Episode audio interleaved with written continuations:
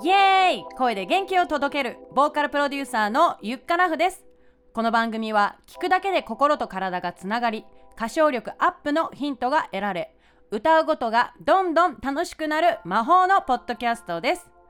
今回はシンガーがやらなくてもいい3つのことをお伝えしながら、生徒さんからいただいた質問にお答えしていきます。お楽しみに。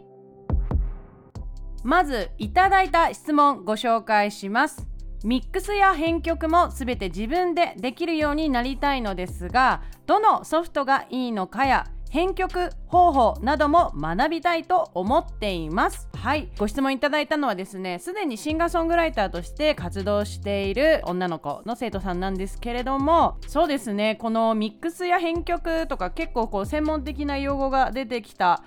ので、簡単にその辺をですねご説明したいと思います。まずミックスという言葉ね、ミックスジュースのミックスです。そう例えばこう配信で音楽を聴いたり CD で音楽を聴くと分かると思うんですけれども、ボーカル、コーラス、ギター、ベース、ドラム、シンセサイザーなど本当にいろんな音が同時に聞こえてくると思います。で、音の一つ一つっていうのはこう別々にねレコーディングするんですけれども、それがこう同時になって、でこう音量とかね、こう音色みたいなのをこういい感じにですねこう微調整する、その作業のことをミックスと言います。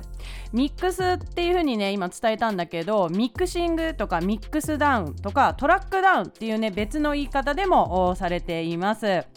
では続いて編曲についてご説明します。編曲を説明する前に、まず作曲っていうのが何なのかっていうのを伝えるんだけど、作曲はメインメロディーを作ることを言います。で、そのメインメロディーができた曲以外のですね音を作ることを編曲というふうに言います。結構この編曲っていう概念は結構なんか J-POP っていうすごい印象があって、例えばあいみょんはギターでコードでねじゃんじゃんじゃんじゃん3個とか4個で、例えばこうマリーゴールドとかああいうヒットソングを作ってると思うんだけど、そのあいみょんが作ったものに対して編曲アレンジをするですね方がよりこう J-POP 寄りのこうアレンジにしていくことによって、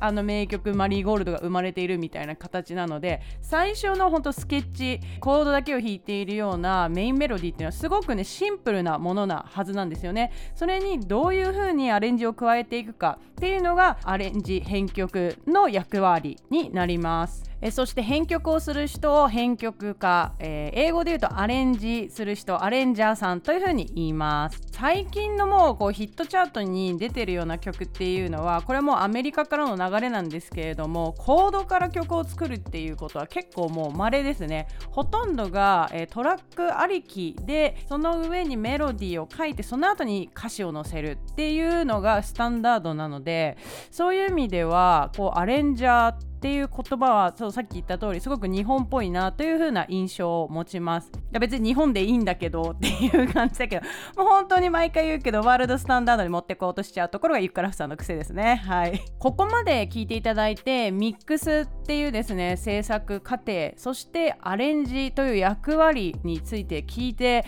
どんな印象を持ちましたでしょうか。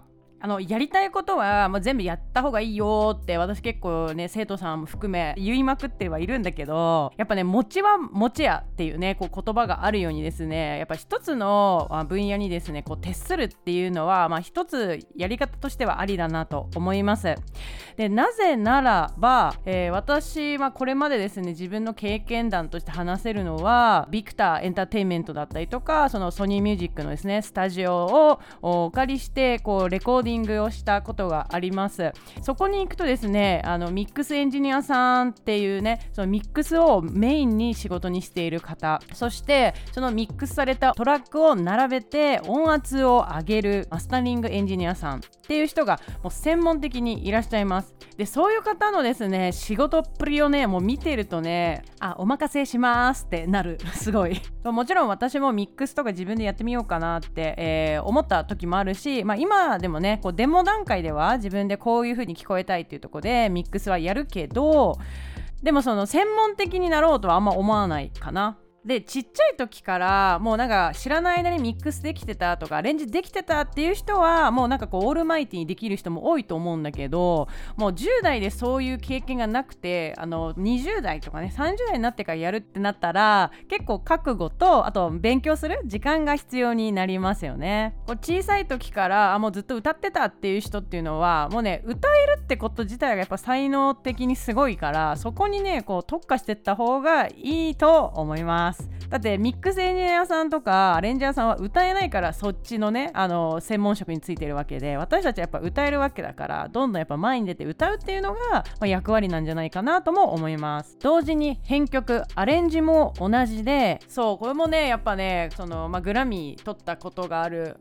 プロデューサーとかと一緒に作業したことあるけど、なんかもうそこの分野の人は本当にすごい人いっぱいいるから、だったら自分は歌えるんだったらやっぱ歌っていうところに特化した方がいいなってね、世界を見れば見るほどですねめちゃくちゃ思う。ただやっぱりなんかでもやりたいっていうね好奇心があるっていうのはすごい素晴らしいことなので、じゃあどういう作業をしてるんだろうっていうのをですね、YouTube で検索してみたり、あとはこの番組でも伝えてますけども今年のクリスマスに、クリスマスソングをねみんなで作ろうっていうね企画があります。みんなでねレコーディングをするっていうのが、メインのプロジェクトにはなるんですけれども、その取ったデータをミックスそしてマスタリングする過程を学べる講座っていうのもね11月にやるので、そういうところからねぜひ体験して、あこういう風に曲って作られていくんだで、もしそこで興味が湧けばねもうちょっと突っ込んで自分で学んでいってもいいし、あなるほど、